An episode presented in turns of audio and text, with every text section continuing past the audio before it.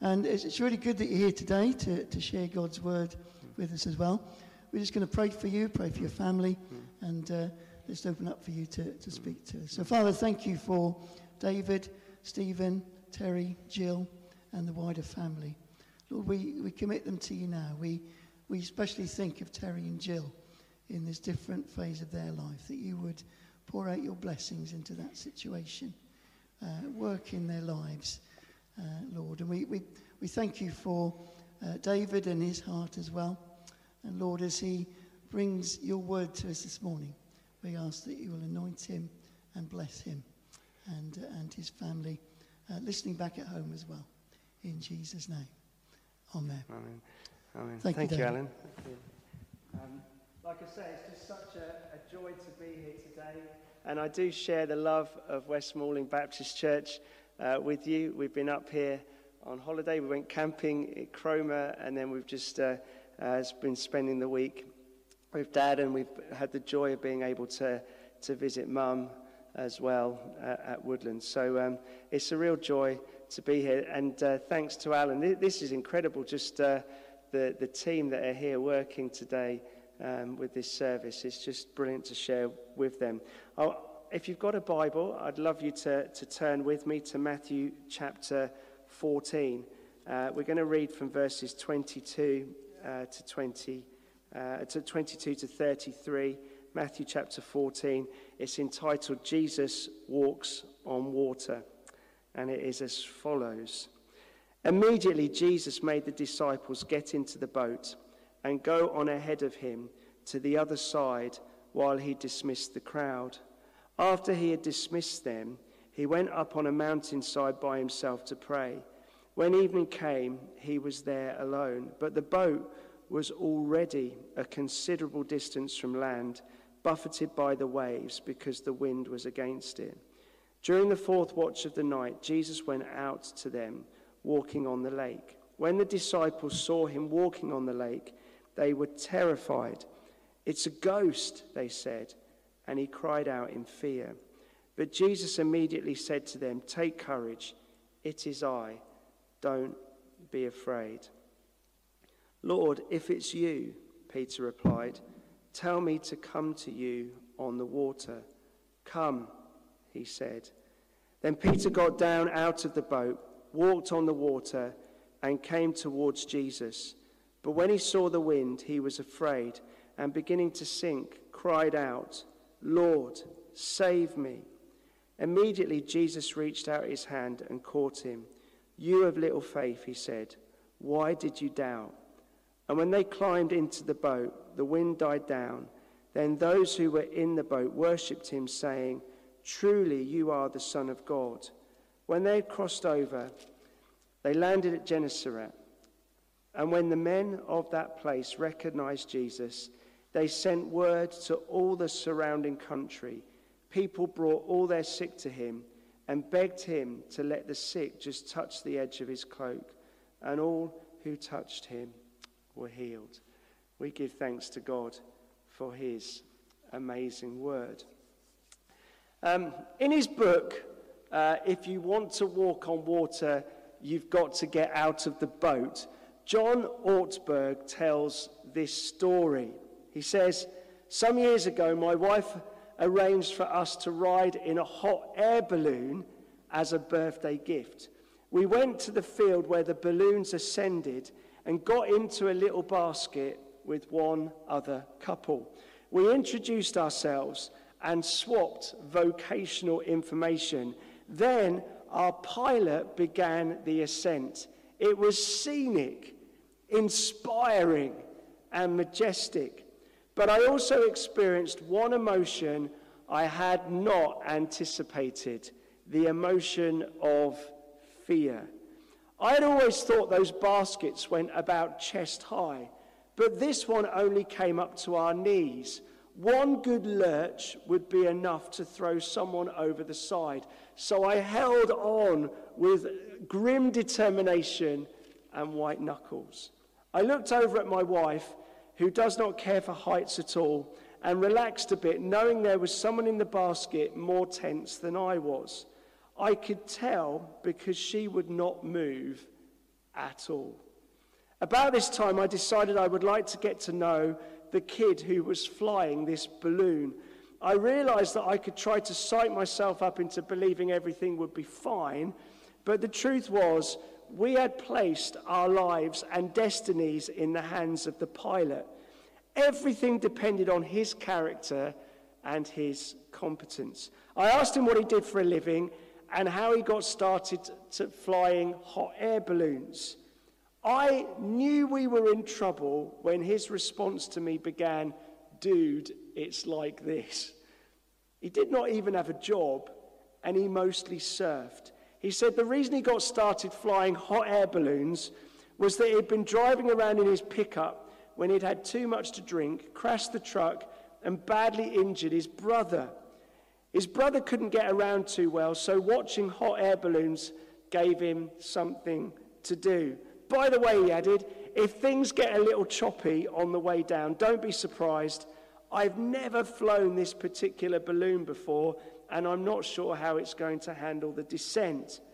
My wife looked over at me and said, You mean to tell me we are a thousand feet up in the air with an unemployed surfer who started flying hot air balloons because he got drunk, crashed a pickup truck, injured his brother, and has never been in this one before and doesn't know how to bring it down. Then the wife of the other couple looked at me and spoke. The only words either of them were to utter throughout the entire flight. She said, You're a pastor, do something religious. You're a pastor, do something religious. You know, it's not always easy to trust the pilot. If we look at the context of this passage, this had been a really crazy day for Jesus and the disciples. It starts with the news that John's dear relative, uh, Jesus' dear relative John, has, has been beheaded. John the Baptist has been executed. And, and chapter 14 of Matthew's gospel is actually seen as the hinge of the whole gospel. It's the pivotal moment. It's, it's the moment where there's a gear change. Suddenly, we see this foreshadowing of what's to come. In other words, what happened to John is going to happen to Jesus. And Jesus is fully aware of this. And, and so, in this context of bereavement, but also a, a growing sense of the mission and, and the destiny that Jesus was journeying towards, it was in this situation that Jesus just wants to take some time out. And so, what does he do? He gets hold of his disciples, some of whom are professional fishermen, and he says, Look, let's go over to the other side of the lake. Let's just take some time out. I just want to be alone. And I think Jesus just wanted to withdraw at that moment with his disciples. Number one, just to process what had happened to John, but also to take some time out for him and the disciples as a way of preparation because Jesus knew his direction of travel. It was for bereavement and preparation. But you know, sometimes, sometimes things don't turn out as you expect. And when they'd got over the other side of the lake, suddenly Jesus is met by this massive crowd. Have you ever been in a situation where, where the last thing you want to do is, is, is to be with somebody?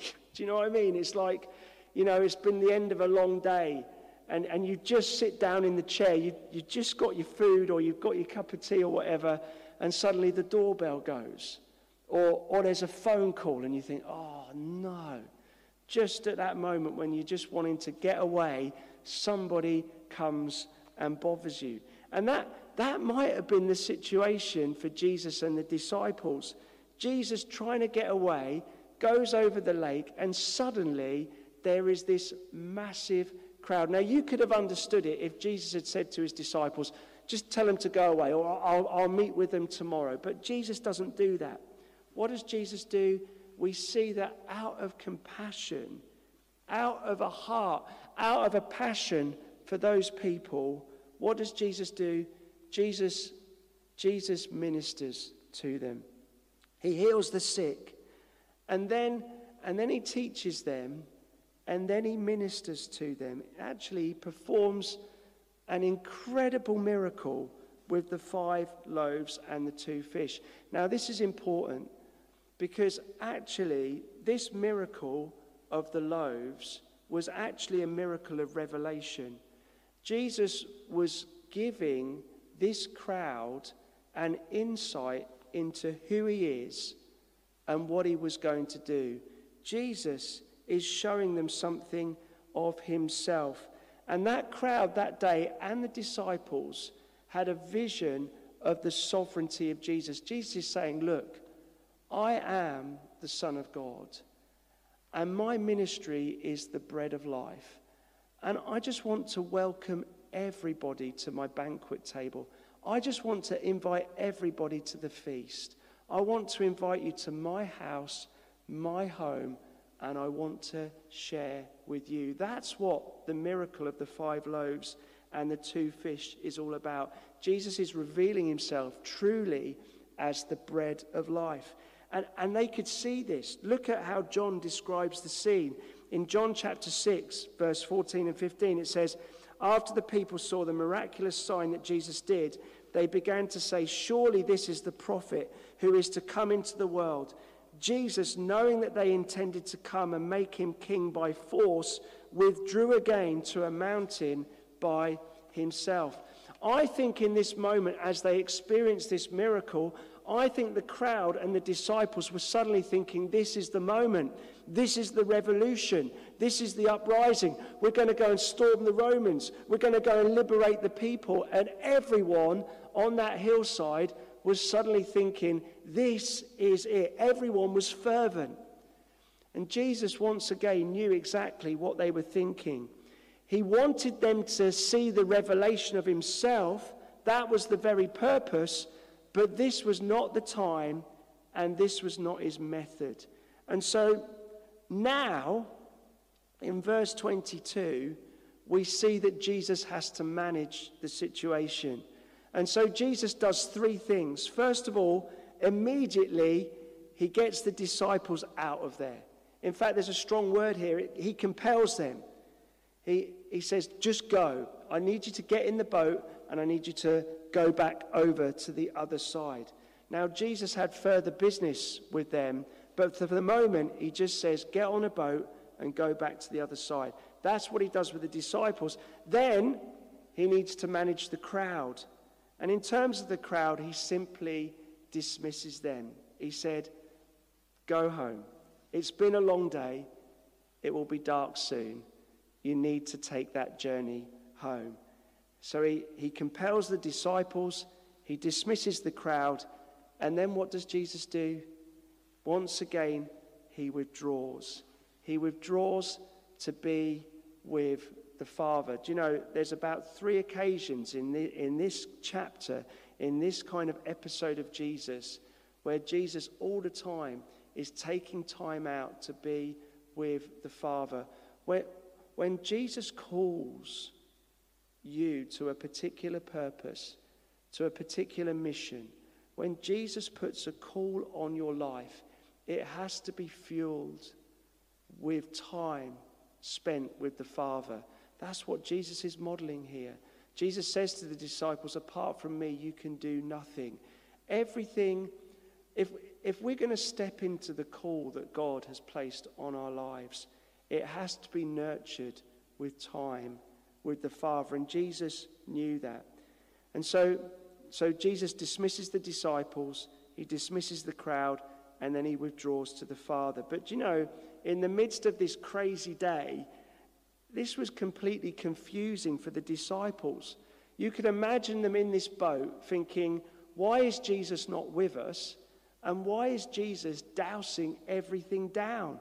Surely the kingdom was beginning to emerge right before their eyes. The truth is this This is what's going on here. This whole episode, the loaves and the water, this was all about seeing who Jesus is and to, to learn to trust him for who he is. This revelation of the loaves and the walking on the water, these two miracles, it's a revelation designed to build trust. Jesus is saying this Can you trust me in a desert? Can you trust me when you are hungry? Can you trust me in a boat? Can you trust me in a storm? Can you trust me in everything? Do you trust the pilot? The lesson of this passage is trust. Actually, there is a sense here that Jesus deliberately led them into the storm on their own without him, specifically as a preparation of trust. Actually, the walking on the water is like a training exercise for the disciples. You see, it would not be too much longer when they would be sailing the boat without Jesus in it. Jesus would return to the Father, and whilst he would be with them through the person of the Holy Spirit, they were going to be in the boat without him there physically present. This is very similar to, to the time before on the lake when, when Jesus was asleep in the boat and there was that massive storm, and they were like, Teacher, don't you care if we're going to drown? This is a very parallel situation. The first time, Jesus is with them in the boat. The second time, Jesus is not with them physically. And, and I think the two are to go together. There was a time when the disciples were with, with Jesus, but there was a time when the disciples were going to have the Holy Spirit, but Jesus wasn't going to be with them physically. And so this is about preparation. It was a training exercise. Jesus had to get the disciples to a place where, where, they, where they could understand to trust Jesus in every circumstance. Is it possible that sometimes Jesus puts us deliberately into a challenging situation, into a situation out of our comfort zone? Is it possible that sometimes Jesus even puts us into a storm in order to develop trust within us. I, I, think, that's, I think that's what Jesus did with, with me. I think he called me to a place where he knew it was going to be challenging for a period of time. And I think he did it because, because he wanted me to develop a deeper trust in him. So I just want to ask in these moments that that's just a bit of the backdrop to this whole episode. Um, I want to ask the question what do we learn here about trusting? What do we learn here about trusting Jesus? Just two thoughts that I want to kind of put before us this morning um, as we dig into this passage. First of all, the first thing we learn about trusting here is that trust is actually based on the word of Jesus. It's it's actually based on the invitation, the call, the, the word of Jesus. Look at verse 28. There's this interaction. Peter doesn't just, I know Peter is quite reckless, but, and, and he's quite impulsive, but even Peter doesn't get out of the boat until he's heard the invitation of Jesus. Look at verse 28. It says, Lord, if it's you, Peter replied, tell me to come to you on the water. And what does Jesus say? It says in verse 28 Come, come, he said. Do you know, when Jesus says something, we can truly trust it and we can truly believe it. Think back to a similar situation um, in Luke's gospel, Luke chapter 5, verse 5. One, once again, Jesus is at the water's edge. And once again, there's a crowd. And Jesus has been teaching this crowd, and he sees an opportunity. Uh, because they're all crowding into him, Jesus sees these two boats, and, and he steps into one of the boats, and he says to, actually, steps into Simon, Simon's boat, and he says to Simon, just push out a little bit so I can address the crowd. And when he's taught the crowd, and then he dismisses the crowd, he then says something which is counterintuitive to these professional fishermen. He says, he says to them, push out a little bit deeper and put your nets down. And Peter, Simon as he was then, he's just looking at Jesus and he's thinking, that is crazy. It, he says to Jesus, he says, look, we have fished all night. It's not the time to fish. We have been at it all night. We haven't caught anything. And, you know, logically, this isn't the time to go fishing. But then what does he say? Peter says this, and this is really telling. He says, But because you say so, I will let down the nets. I mean, who's the fishing expert here? Is it Peter or is it Jesus? But Peter is willing to trust Jesus, even if it was illogical. Peter is willing to trust Jesus because you say so. I will let down the nets. And it's the same here.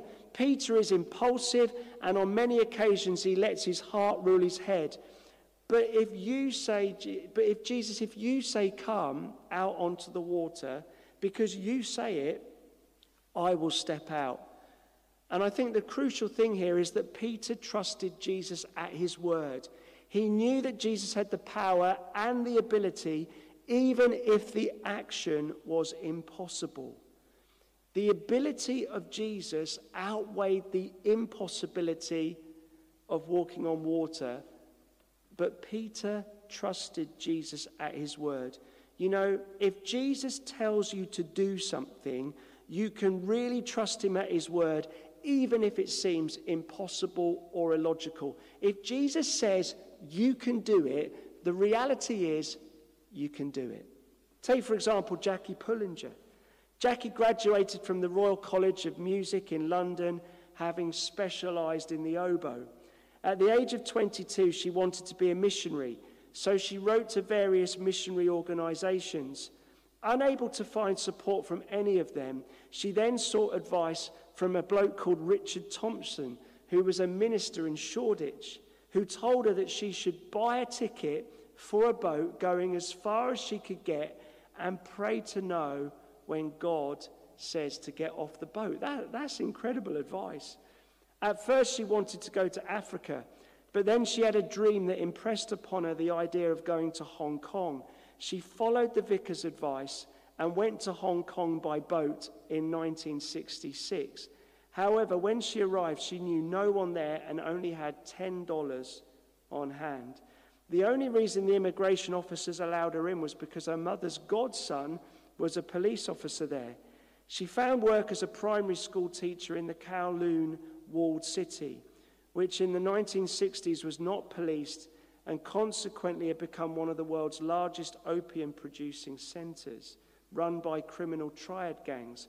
Jackie got to know some of the gang members and leaders despite the danger and help them to find that Jesus can give a purpose and a reason for living without having to use drugs. Later, she established a youth center that helped the drug addicts and street sleepers inside the walled city. Today, many of the people who met Jesus and came off drugs in Hong Kong have gone to other countries in Asia to share what Jesus has done. Jackie says, Addicts are driven, Satan drives. The Holy Spirit leads. So I'm not even purpose driven. Hopefully, I'm spirit led. You know, however crazy or impossible something might seem, if Jesus says, I want you to do it, you can really trust him in this. So Peter trusted Jesus at his word. But secondly, we see here that Jesus gave Peter the chance to refocus. He gave him the chance to refocus. Verse 30 But when he saw the wind, he was afraid and beginning to sink, cried out, Lord, save me. Do you know, in many ways, it was a classic don't look down moment. Perhaps this was the moment when Peter's mind caught up with his heart. But whatever the reason for it, it was definitely the moment that Peter lost his focus. That moment when he saw the wind. And you know, this, is, this to me is always the challenge. It's where is our focus? Peter began to sink when his focus moved from the stability of Jesus to the instability of the circumstance. And you know, this is always the battle. Are we going to focus on Jesus or are we going to focus on the circumstances? Are we going to focus on the one who has the power over the storm or are we going to look at the wind or the waves? This is always the battle. Is David going to look at Goliath or is he going to look up and see the Lord of hosts? Is Daniel going to look at the lions or is he going to see God who is, who is the one who is able to shut the mouth of the lions? Is, is Moses going to look at the army storming him or is he going to look up at God and raise, reach out his hand and reach out his staff as God had told him to do? Is Joshua going to look at the stronghold of Jericho or is he going to look up and see the one who is bigger than the city. Do you know, that is always the challenge. Are we going to see the circumstances or are we going to see God who is always sovereign over the circumstance? I want us to think for a moment of the dynamics here. Think about this. Peter was only able to walk on water because Jesus was upholding him. And so the question I've pondered with this is why then did Peter begin to sink? Why, why did he actually begin to sink? Is it possible that Jesus slowly began to withdraw his power over the water? Did, in other words, did Jesus actually allow Peter to begin to sink? Is it possible that Jesus allowed him to start sinking so that Peter naturally put his, put his focus back on him. You see, immediately as Peter refocuses on Jesus, it's at this moment that he is lifted up. Actually, it's at this moment when Peter refocuses on Jesus that he, he moves closer to Jesus. Jesus reaches out. That's when Peter makes contact, when he puts his eyes back on him. Is it possible that Jesus sometimes graciously lets us sink a little in order to let us, in order to help us to refocus. Do you know, my experience is this there's always a tension between trusting in Jesus or, or, or getting caught up in the circumstances. But we need to remember that Jesus is always more powerful than the storm. The crucial lesson here is focus. Remember the old hymn? Turn your eyes upon Jesus. I'm not going to sing it, that, that would put you right off, but um, turn, turn your eyes upon Jesus. Look full in his wonderful face, and the things of earth will grow strangely dim in the light of his glory and grace. Jesus graciously always gives us that opportunity to refocus. He gives us that space and opportunity to turn our eyes back on Him. So there we have it. Um, it's not always easy to trust the pilot. And the question that I've asked today is what do we learn here about trusting Jesus? Two things. Trust is based on the word of Jesus. If Jesus says you can do something, you can really do it. And secondly, sometimes when we're caught up in panic or we're caught up in fear or, or we, think that, we think the challenge is too big, Jesus always gives us that chance to refocus, to turn our eye back on Him. And so, just very simply, my encouragement is this Look to Jesus, not the circumstance. Look to Jesus, not the circumstance. It's been a joy to share with you today. Thank you so much for having me. But as we all journey through this week, whatever the storm, whatever the situation, let's commit ourselves today to fixing our eye on Jesus. Let's pray together. Let's pray.